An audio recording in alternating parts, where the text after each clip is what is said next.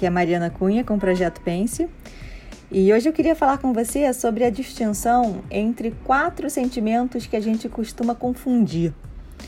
São eles o constrangimento, a humilhação, a culpa e a vergonha. Vamos começar pela vergonha, que é o mais forte deles e e a, a vergonha, ela, ela, te paralisa se você não souber lidar com ela, porque você tem aquela sensação de que você não tem como mudar. A vergonha é aquele sentimento assim: eu sou má, eu sou isso, eu sou aquilo. É, ele, ele te define, ele cria uma identidade para você. Eu não sou digno de amor, eu não sou digna de um relacionamento, eu não mereço isso, eu não mereço aquilo esse sentimento de vergonha ele é altamente destrutivo e ele é tão forte que ele aciona o, a, a, o sistema límbico no seu cérebro, o, aquele sistema de defesa mesmo. De ou, eu, o que, que eu faço? Ou eu ataco ou eu, ou eu fujo. E eu já falei isso várias vezes, que quando você está com seu sistema de, de defesa ativado, você praticamente anula qualquer possibilidade de uma boa decisão, de criatividade, de um bom pensamento, porque você está você tá sob estresse. E sob estresse, o seu cérebro não foi feito para criar boas soluções sobre o estresse. Ele está preocupado com a sobrevivência.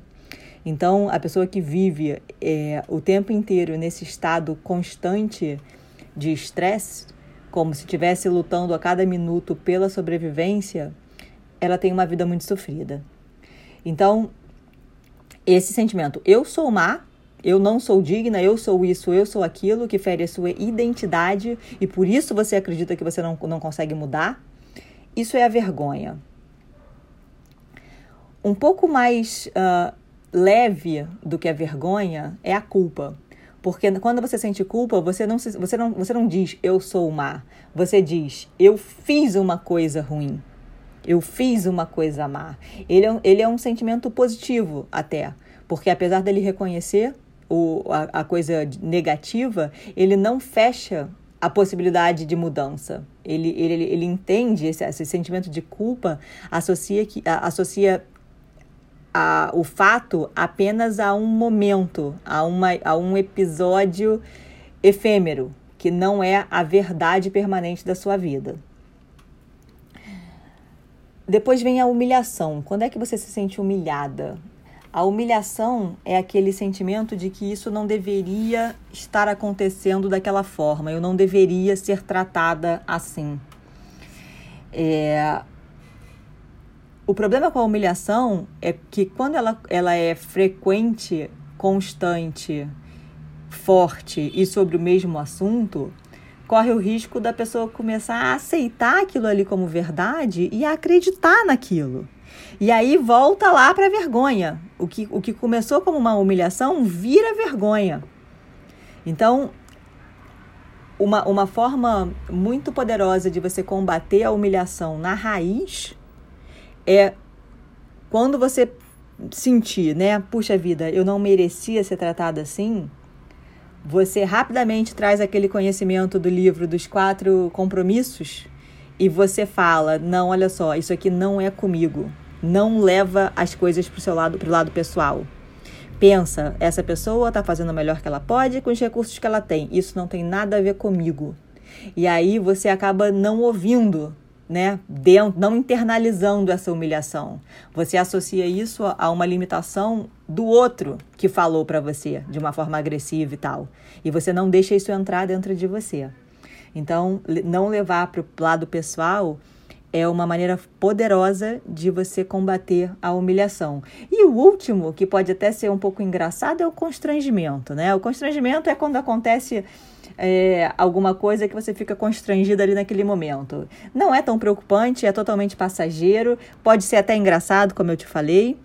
E, e como você lida com isso é na mesma hora que você passou pela situação constrangedora, você pensa: nossa, eu não sou a única pessoa a passar por isso, outras pessoas já passaram por isso também, isso aqui é engraçado e toca a vida. Então vamos voltar para a vergonha, né? Porque a vergonha é, é o mais paralisante, é sobre o que as pessoas menos falam e sobre o que elas mais se retraem. E, e essa sensação de impotência, de que não tem como mudar, ela, ela vai te matando em vida. Então, como é que se combate a vergonha?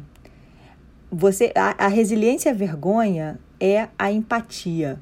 O antídoto à vergonha é a empatia. A vergonha se cura entre pessoas. A vergonha se cura quando você fala, quando você verbaliza. Ela perde a força.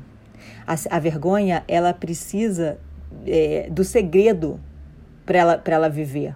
Então, na hora em que você fala, em que você externaliza, em que você verbaliza, ela perde muito da força. E ela é curada simplesmente com a empatia das pessoas. Alguém que te ouça, que te entenda, que te apoie, que não te julgue. E como é que você faz para você, você ter coragem né, de, de falar? Você tem que pensar o seguinte: olha só, eu passei por isso, mas esse episódio não define quem eu sou. Esse, eu passei por isso, mas isso não sou eu. Eu não posso ter a minha identidade definida por alguma dor. Então, se você está se sentindo assim nesse momento, se você tem vergonha de algum aspecto né, da, da, de você, lembra disso. Lembra que isso é só um episódio e que não define você.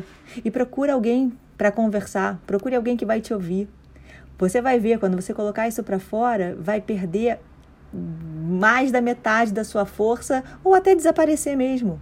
Pessoas saem transformadas depois que elas começam a falar.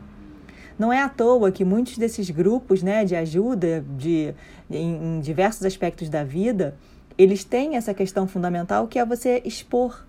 Então, não é à toa, é porque isso de fato funciona. Então, era isso que eu queria trazer para você hoje, essas, essas, esses quatro sentimentos, né? o constrangimento, a humilhação, a culpa e a vergonha. E eu espero que esse, esse insight sobre as diferenças entre os sentimentos possa te ajudar.